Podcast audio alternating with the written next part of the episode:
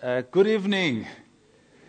Uh, thank you for your warm welcome um, at Sarepta. Thank you for inviting me. Thanks to Alan and his wife for um, persisting to have me here. I almost missed my flight from PE, but just made it just on time. Um, and now I'm here. And I'm going to talk about the Bible and culture.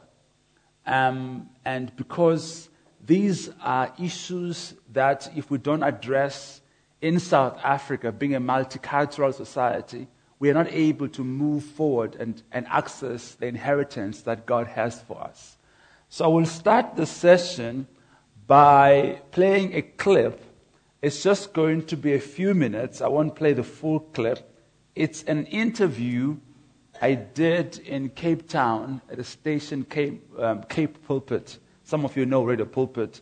They also have a branch in Cape Town. So they were interviewing me after the launch of my second book, Freed by God, but Imprisoned by Culture. So take a listen. Book, Freed by God. This is a daily companion, 7 to 9, Cape Pulpit. Always a privilege to be speaking to author and pastor Afrika Mhlophe. And once again, the man has written a very intriguing book, Freed by God, but Imprisoned by Culture. Afrika, good afternoon and welcome to Cape Pulpit. Um, good afternoon. Thank you for having me. Now, let us talk about your new book. Yes. It is just the title is rather interesting. Yeah. And this is the thing with you. You write books that are intriguing, you write books that that are slightly controversial, right? Yes, not that of course I'm seeking controversy, but uh, dealing with stuff that by itself is a very controversial issue. My first book was Christianity and the Veneration of Ancestors and he asked the subtitle was saying should a Christian consult the dead? And this one is a follow up to that, freed by God but imprisoned by culture. Because essentially we are all cultural prisoners, uh, one way or the other. And now you have to explain that. First, the culture, um, we have to define what it is. Typically, your English dictionary would tell that culture is a way of life. The question that must now follow that is a way of life according to who? Mm-hmm. In other words, who determines that? Who comes out with that way of life as your culture? And I conclude that culture is nothing else but you and I being governed by dead people, is being ruled by dead people. Because you don't start culture, you only follow it. Culture is started by few, but followed by many. Um, so those who started the culture, and a lot of people don't buy into the idea, but it is mm. actually historically true that culture is a man-made construct. Culture is not made in heaven, it's made on earth. That's why culture is different because it takes the shape of the people who founded it and it's based on the context and the environment that they were dealing with at the time. And so to follow a cultural system in an environment that has changed from the environment from which it was founded is a type of imprisonment. Okay, now that is Africa for you, right? I'm already starting with heavy stuff.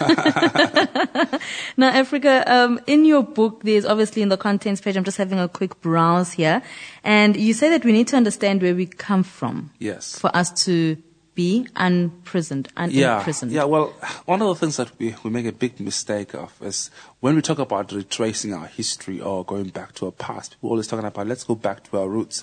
And ask the question, how far do we go?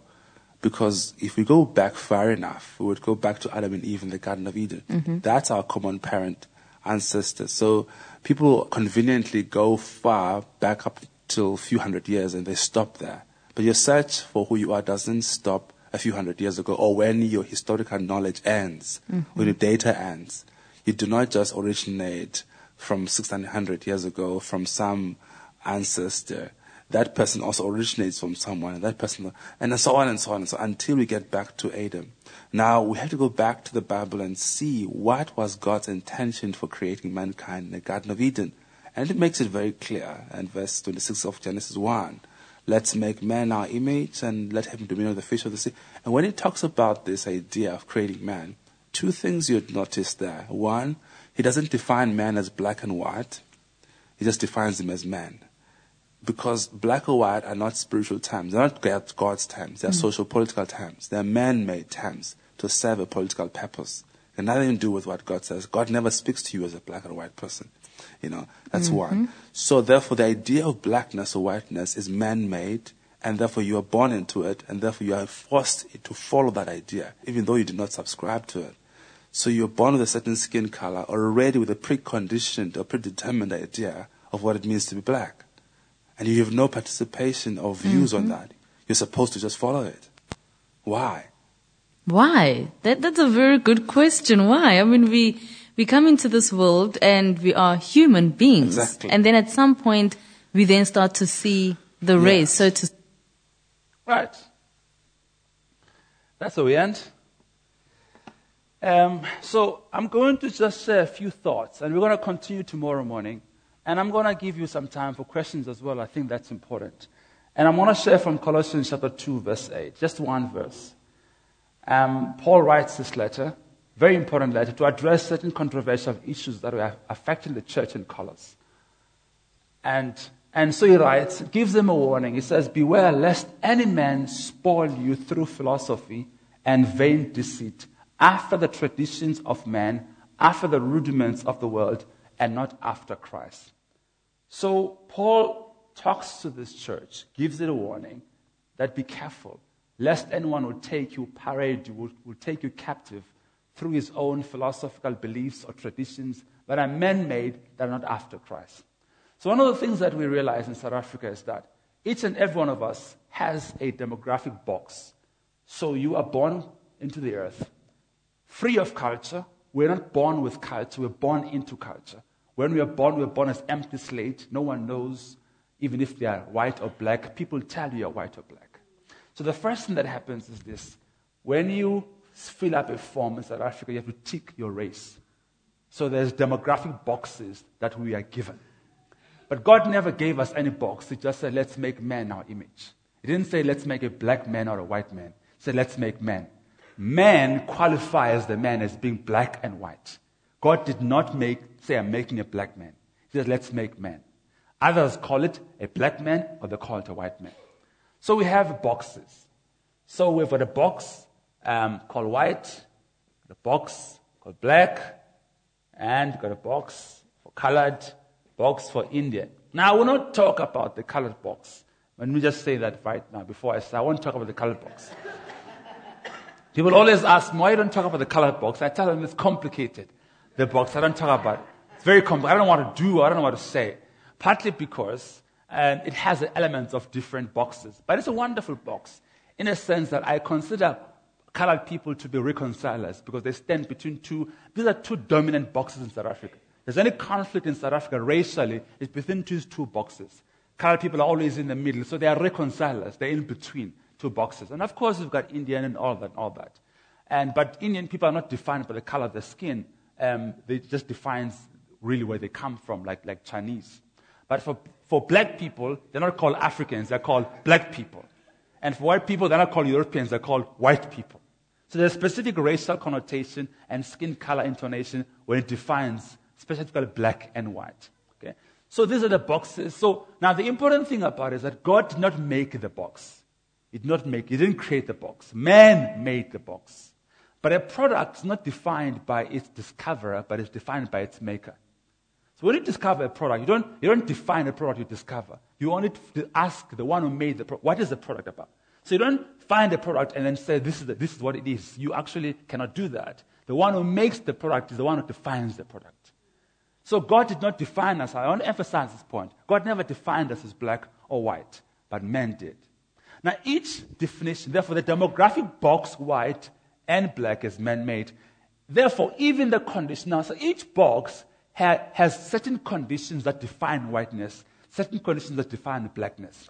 So, firstly, God did not make the box, neither the conditions inside the box are made by God. So, whatever the people call white defined as a way of life, it is not made by God.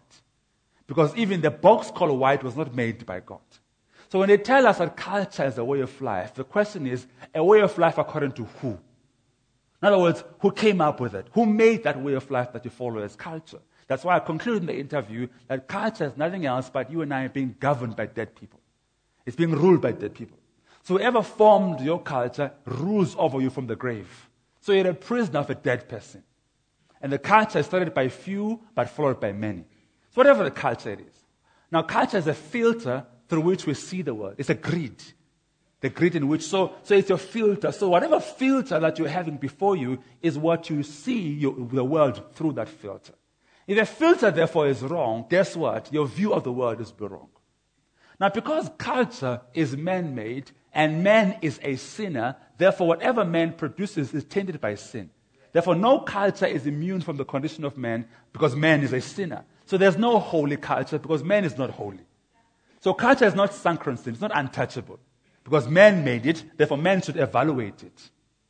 Okay? So people have a problem when we talk about cultural issues. They think we should not touch them. But they forget that culture is made in earth, not in heaven. It's a social construct. And it's based on a certain context. So the people who made the culture made it based on a specific social environmental context, which context has changed, necessitating therefore that the culture also should change to keep up with the new context. But the people who refuse to change and they want to remain hidden or stuck in the certain cultural system. Interestingly, they don't want to remain in the certain cultural system in everything, like they don't want to use donkeys to travel. But they are, each, they are part of culture they don't want to change. Though many other parts have changed, but there are parts that will not change. They'll say, This is my culture. This is where I was born. This is where I come from. And then you hear in South Africa, it's a lot. People say, let's go back to where we come from. Let's go back to our roots. Let's go back to our foundation. And I asked the question, I said, yeah, let's go back. I agree. But how far back do we go? I said, yeah, let's go back, but let's go. But how far? Don't stop 600 years ago, 800 years ago, or when your historical knowledge ends. Because whatever ancestor you start counting yourself from, where does he come from? You say, but we come from uh, 1800, from From Zulu or from Zwide or from whatever. Now, where does he come from? Because everybody comes from somebody until everybody comes from Adam and Eve. And then from there we realize that we're made to be governed by God. God gave Adam and Eve dominion over the hydrosphere where the fishes are, the atmosphere where the birds are, and the biosphere where the creeping things are. He gave Adam dominion over everything he made. Interestingly, he gave them power to rule over everything God made. David says in Psalms, 1, Psalms 8 that he will put everything under his feet. The interesting thing about Adam and Eve is that they were made to rule over. The issue is the what they must rule over, not the who. They're not made to rule over the who, but over the what. Meaning Adam was not made to rule over human beings, but over God's creation. So it's the what, not the who. So I tell this to men who are married who want to rule over women as their wives, especially culture. No, no, no. You're not made to rule over who, but over what. And that what starts with you first—the ruling over your own spirit, self leadership, self management. Okay? So now we're being ruled by donkeys, ruled by goats, ruled by cows, superstition, fortune tellers, crystal gazers, palm readers, all kinds of superstition in this country. People from all over the places have come here to ply their trade of divination because we are just a free, open society that believes everything. But we are called a, a majority Christian country. We are told this country is 79% Christian. That's what they tell us.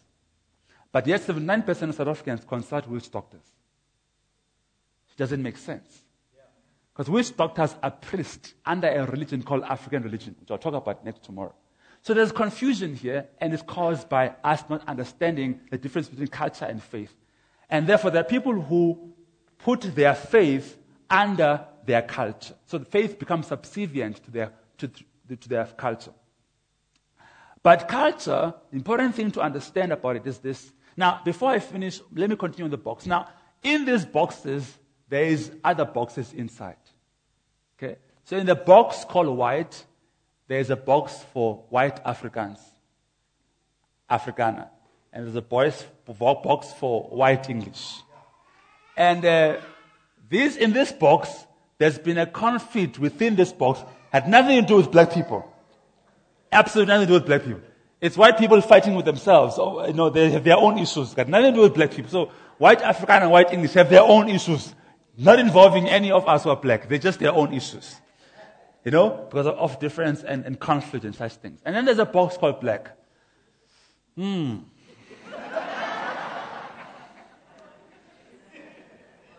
There are definitely a lot of mini boxes in this box.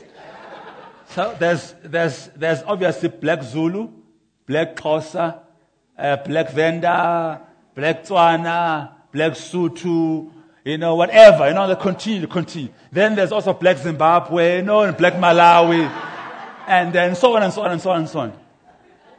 And I think for some of you, some, some white people think that they see a black they think we're all the same. No, we're all the same. We don't agree among ourselves. Sometimes we don't even like our, each other. So you think, what's the problem with you? You look the same. No, we, we may look the same, but we've got our own internal issues within the so-called blackness. There's 3,000 tribes in Africa, but we speak about 8,000 dialects. It's the most ethnically diverse place on earth, the continent. So we've got our own tribal issues. Okay? Zulus think they're better than and so on and so on and so on. Okay? You know the story. Okay? The president's in Xhosa, he brings his Xhosa friends to come and govern the country. Then, he's, and then he steps off, and then the president in Zulu, guess what he does? He goes to KZN, he brings all his buddies, and they become the ministers. So that happens. And we don't get the best person to govern the nation, we just get the tribal person to govern. So often we don't get the right, the best candidate, we just get the person from a certain tribe because of tribalism. So we, we, we, we, we, we therefore lose, we, we, we forsake competence. At the we use, you know, tribalism comes at the expense of competence. It is Samora Machel, former president of Mozambique, who made a statement. He said, For a nation to live, the tribe must die. For a nation to live, the tribe must die. So there's often a conflict, therefore, between patriotism and ethnocentrism. That conflict. So to balance that, and only God can bring us harmony because we have our own competitiveness as different nations and tribes. So we have that. So now, every culture is built on a specific foundation. It's very important to understand that. Before we even address the practices in the culture, we must understand the foundation upon which that culture is built upon. Okay? So, the European cultural system, which is what this culture is about, is built on the foundation of individualism and materialism. So the European culture, the individual defines society. But African culture, society defines the individual. So they come from two different ends. Individual defines society, and society defines the individual. In African culture, we don't really care about your opinion. We only tell you what we think. so your individual opinion is of no significance. You're only subject to the, opinions of others because society defines the individual. Okay? Also, one thing about European culture is this I call it a culture of superiority. This culture, the culture of superiority. The issue of superiority is not uniquely South African, it's a European construct. The weakness of European culture is superiority. The idea that I'm superior. It's not just a South African white people issue, it's a worldwide phenomenon. So people of European descent have to be conscious in addressing superiority as Africans, have to be conscious in addressing idolatry. The weakness of African culture is idolatry. So both these cultures have weaknesses. Okay? So now people may argue all they like, but this is how the fact that you were raised that way doesn't make what you are doing right. For, for, for some reason, the way raised that the earth is flat. We don't argue, we don't fight over that. But I was raised that way. Well, you were raised it the wrong way. Get over it. You know, the earth is not flat, it's round. I mean, you're gonna fight. There's no fight about that. The earth is not flat. We don't have to argue about that. Their parents were wrong. They can be wrong. They're human beings. They're not gods. They're not God. They're human beings. They were made, they made a mistake. The earth is not flat. Get over it. Your parents, your father told you, you well, your father was deceived by his father, who was deceived by his father, who was deceived by his father, was deceived by his soul. You know better now that the earth is round. So guess what? Move on now. So the people will say, that but I was raised this way. But I was raised this way. You know, I was raised this way. And they don't move around. I was raised this way. Well, they raised you the wrong way.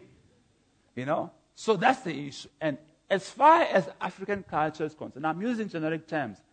As I know African culture is not the same everywhere. But as far as African culture is concerned, it's built upon a, a religious foundation. And the foundation here is materialism. Here, the foundation is African traditional religion, we call it ATR. It's built upon a superstitious belief system. In Africa, people believe in something. Anything, just something. Don't define what it is, but we believe in something. It's based on a belief system. That belief system that that culture is based on is a wrong belief system. Therefore, whatever influence it has upon that culture will obviously have wrong consequences. For instance, I told you 79% of South Africans consult witch doctors. The reason for that is because African culture and African religion are so closely connected that it's difficult to tell the two apart. Even people who are Zulu Xhosa don't know when they've stepped off the boundary of culture into religion. They don't know where the boundary is. They do a ceremony on a Saturday or practice and ceremony, and they say, It's my culture. It's my culture. Why is Saturday this culture? It's my culture. No, it's not your culture, it's religion. When, how do you know the difference between culture and religion? Here's the difference. When there's a fear element, I have to do this. It has crossed from culture into religion. When you feel compelled, there's a consequence. There's a, if you don't do this, if you don't do this, you have to do, then it's no longer just a way of life, it's a religious practice.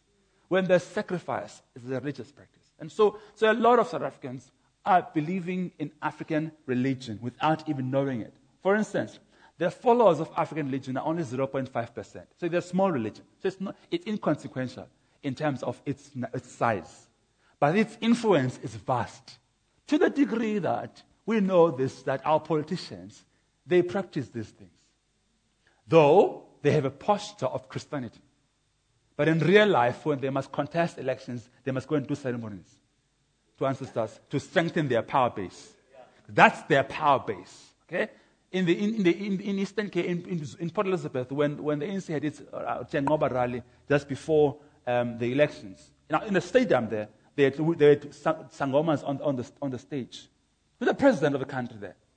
So they sangomas and all that, and they did incense and they blew incense and all that. And they make pronunciations against the, the candidate mayor of the DA and all that. That, you know, they say statement like, I wish the incense would, would blow him away, whatever the situation.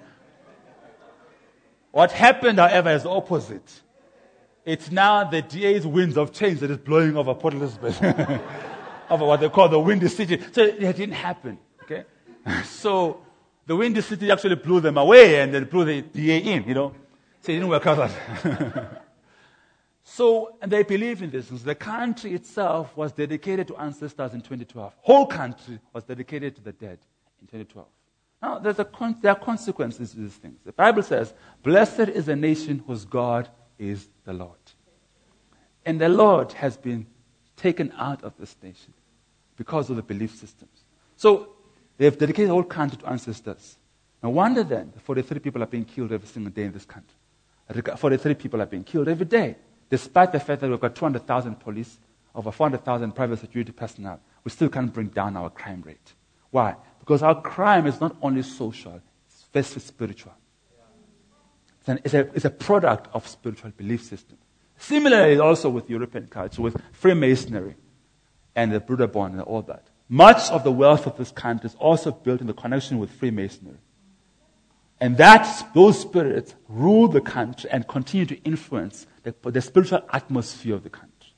And that people will not get out of Freemasonry because it pays them to remain Freemasons. In fact, when Cecil John Rhodes was being inducted in the Freemasonry order, was a Freemason, he made a statement during his induction. He said, We, the British, are the finest race in the world.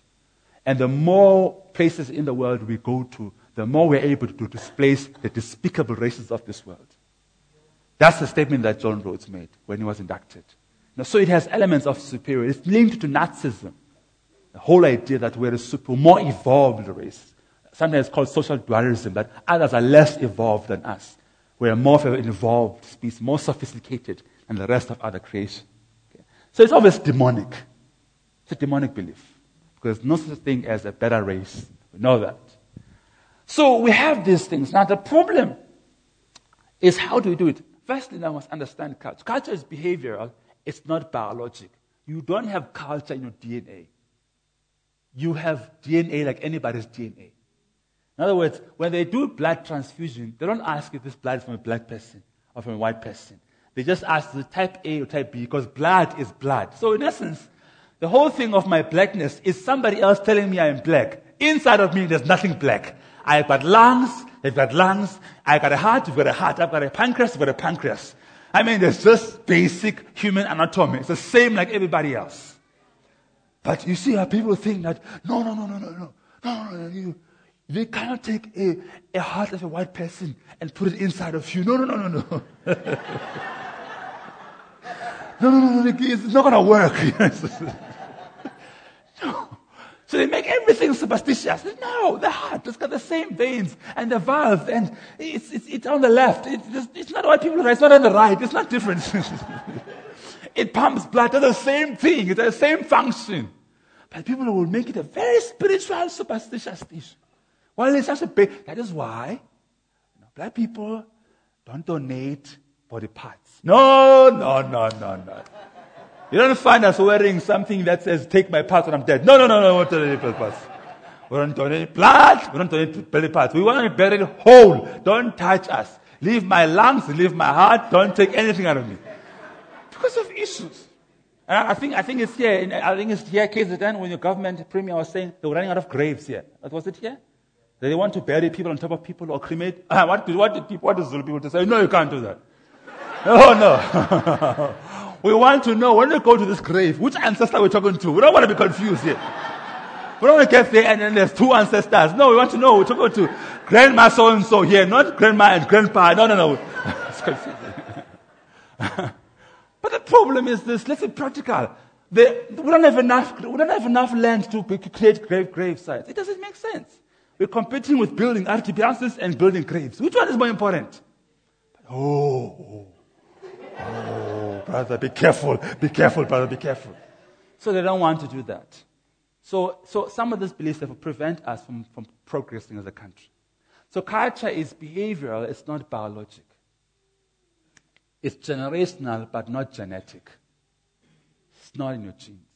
It's nature, not nature. It's something you've been socialized in. So whatever you learn, the learned behavior culture, you can also unlearn.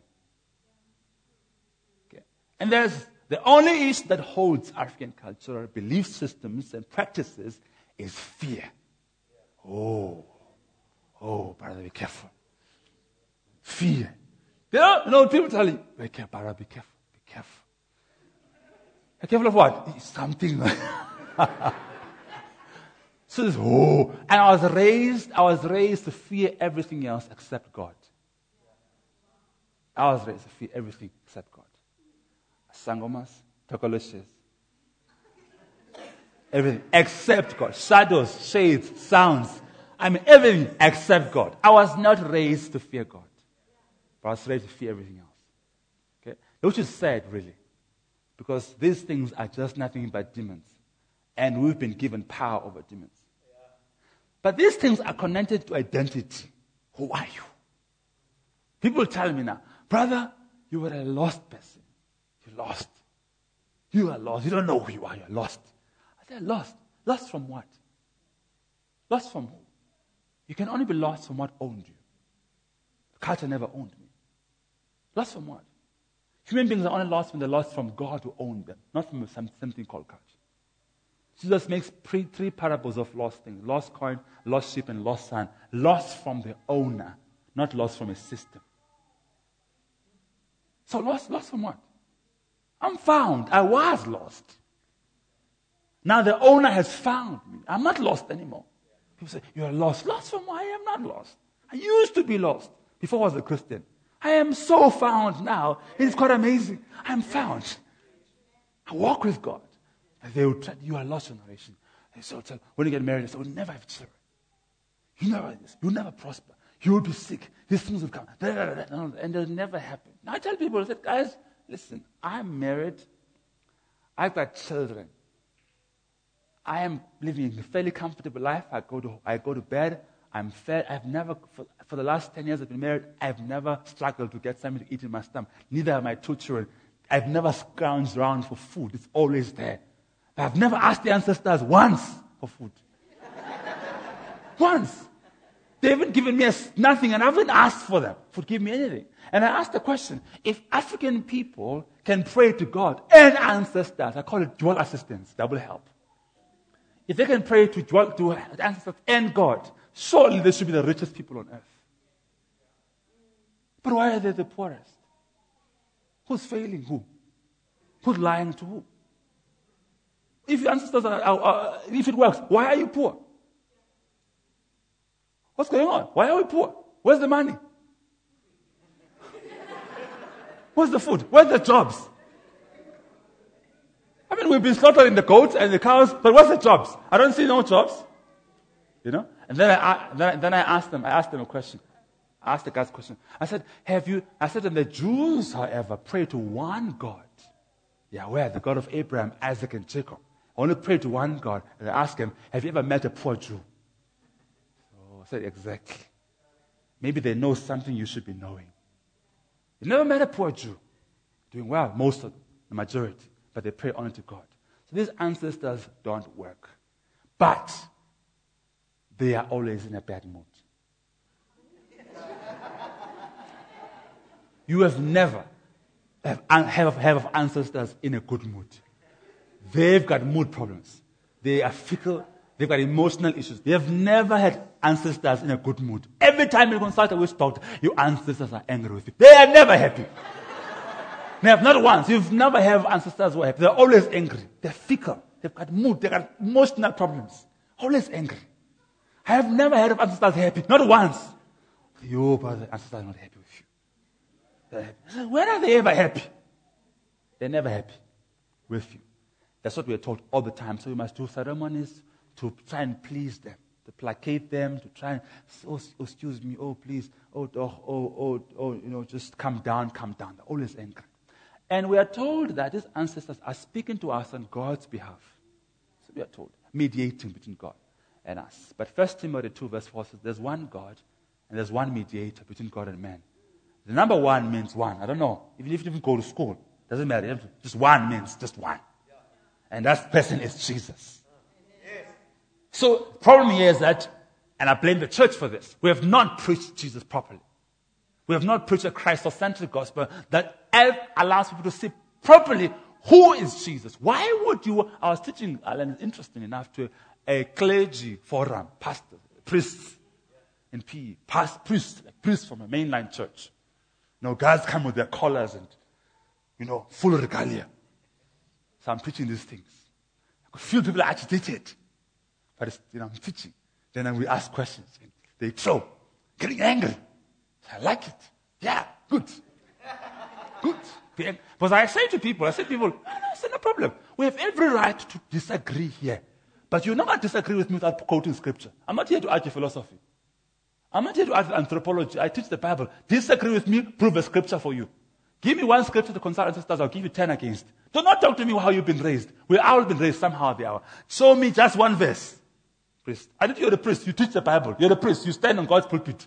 So therefore, show me what the Bible teaches on the subject. Not how you've been raised.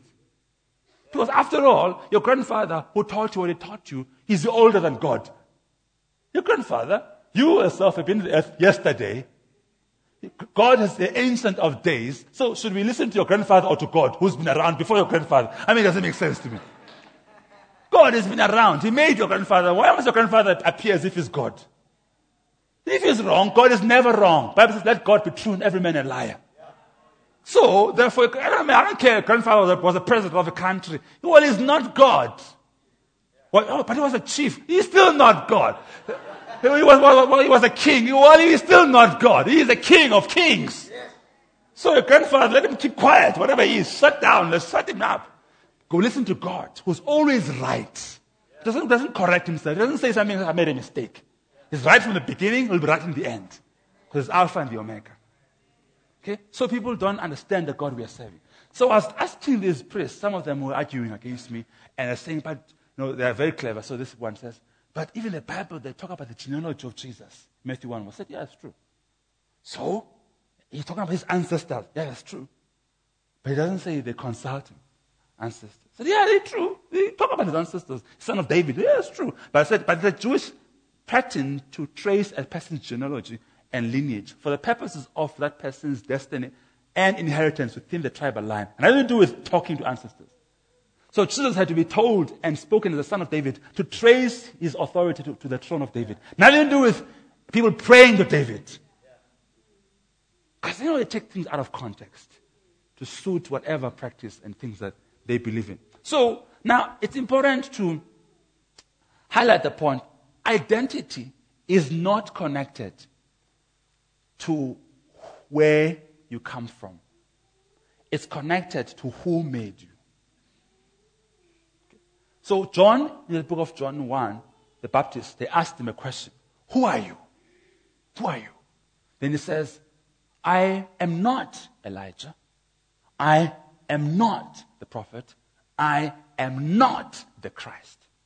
Then who are you? They said. I am the voice of the one crying in the wilderness. Make straight the way of the Lord. So before John would talk about who he is, he spoke talk about, he, first, first talked about who he is not. So he had to eliminate concepts of identity that were incorrect to discover the real one. He didn't even say, I'm John, the son of Zechariah, the son of Elizabeth, which he was. But he traced his identity based on his assignment. So his name, your name doesn't tell us who you are. It's just a tag you were given to respond to when somebody calls you. Who you are is much deeper than a name. Especially in our culture where we name children arbitrarily without necessarily connecting to destiny. We don't even hear from God. In Jewish culture, obviously, names are connected to a person's calling and destiny. For us, my name means nothing. In fact, the degree that African culture, the, the African culture has no destiny, concept of destiny. A person is not believed to have a personal destiny. A person is seen to be an extension of his ancestral hierarchy. So you're only, you're who you are, the answer of who, the question of who you are, you only answer that question, you are a person in relation to your ancestral hierarchy. Outside of that hierarchy, you are nobody. Okay? So your, your position must be located within the ancestral hierarchy. So there's no belief in personal destiny. Person is only an extension, again, of his ancestral hierarchy. So that's why the naming of children is largely historic rather than futuristic. So children are named after historical occurrence because the concept of the future doesn't exist. African religion in particular doesn't believe in judgment even. In the judgment. It believes that your, your actions on earth are inconsequential. They don't believe in judgment. So people can do whatever they do, they don't believe that they will be judged in heaven. That is African religion concept, which is dangerous for us as Christians. Okay? So we believe, as we sit here, that God has a destiny for each and every one of us. That's what makes us Christians. And there's a future for us that is different from our present. We can look forward to something much different than what we're experiencing today. That's why we are Christians. Okay? But African religion is a religion that continues to look backward. So people want to move, walk forward, but by looking backwards. They say, well, but we are moving. But we are moving, but they're looking backwards. But they're moving. So it's always about the ancestors, the dead, this, that. The concept of the future. So we need to address that because it's keeping the country bound and the continent also bound by this belief system. So people are talking about identity as connected to ethnicity. Ethnicity, color of your skin, says nothing about who you are. It, it's not who you are because your, your skin is the, your body is the clothes that you're wearing. You are not the body. In the Bible, Genesis 1, he made man in his image. Genesis 2, he formed the body of man. So, for all intents and purposes, man is spirit, and body came in later. So, man is not the body only, it's mainly the spirit inside the body, but it's all together, compact, not divided. But the man leaves the body in death and it decomposes. But we don't hear of man being annihilated or finishing off. He continues to live in one form or the other because he's spirit. So we have to now, of course, we're living in such a polarized, racially polarized country, you know, black and white racism, and somebody puts something on Facebook and we all just, you know, all crazy stuff. So we need to ask God to bring us back into, into sanity. Because I think we have gone insane. In fact, if you think of it, the issue of race was not always in the world. It just, it's a few hundred years old. The issue of race being an, an emphasis of identity. It's not always been there for thousands of years. It's mainly the few hundred years old concept of defining a person based on his race. Mainly people defined based on the continent that they lived in, rather than the colors of their skin. So now the main thing now that defines us is the colors of our skin, rather than the fact that we come from wherever, wherever. We, are still, we still have. I want to stop there because I want us to take a break, and we come back, and we take questions. Thank you.